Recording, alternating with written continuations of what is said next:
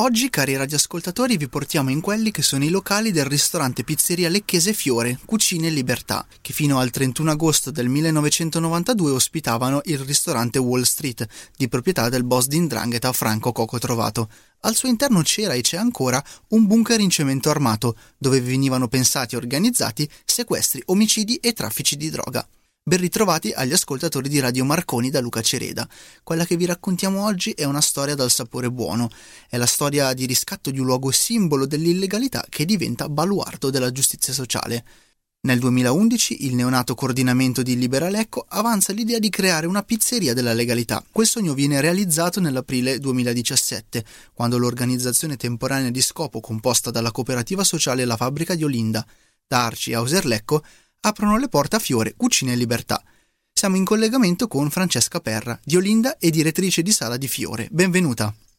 Ciao Luca, ciao a tutti. Qual è, Francesca, il progetto che sta dietro ai sapori di Fiore? Qual è il valore di una pizzeria legale dove prima c'era un luogo di mafia? Il progetto di Fiore è puramente cambiamento, la restituzione alla città di Lecco appunto di questo bene che era un bene generato da profitti sporchi e insanguinati. Eh, è diventato un bene comune, quindi è diventato una, una, risorsa per tutta la città. È diventato anche il posto e la creazione di posti di lavoro per tanti ragazzi che sono arrivati a Fiore, quindi un posto di lavoro che, che rispetti la dignità delle persone, una funzione regolare, un ambiente sereno dove, dove star bene. Quali sono i sapori che rendono unica la cucina e la pizza di Fiore? Sicuramente sono sapori buoni, da sempre Fiore ha sentito la necessità di dare dei prodotti di stagione, prodotti, di, prodotti dal, del territorio. Cibo buono vuol dire cibo sano e cibo sano vuol dire soprattutto rispetto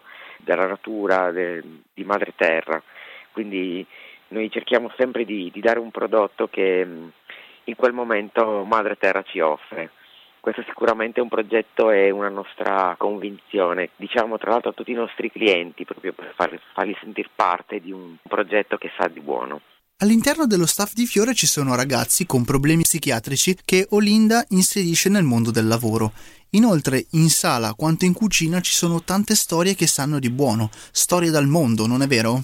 Eh sì, sicuramente. La fabbrica di Olinda è una cooperativa sociale milanese che da anni gestisce questi progetti sociali e naturalmente all'interno di Fiore ci sono questi ragazzi che arrivano da questi progetti. Sono ragazzi che sono con noi dall'inizio e sono parte integrante della squadra sono progetti che stanno andando molto bene, quindi siamo veramente felici. In squadra ci sono tante altre persone che, sono arrivati tra l'altro da tutto il mondo perché è una squadra multietnica, perché abbiamo ragazzi che arrivano dall'Albania, dal Ghana, dall'Ecuador, dalla Costa d'Avorio, dal Senegal, quindi è una squadra che ha tanti sapori, tante culture, una squadra che porta in sé la diversità e questa diversità è per noi una grande ricchezza.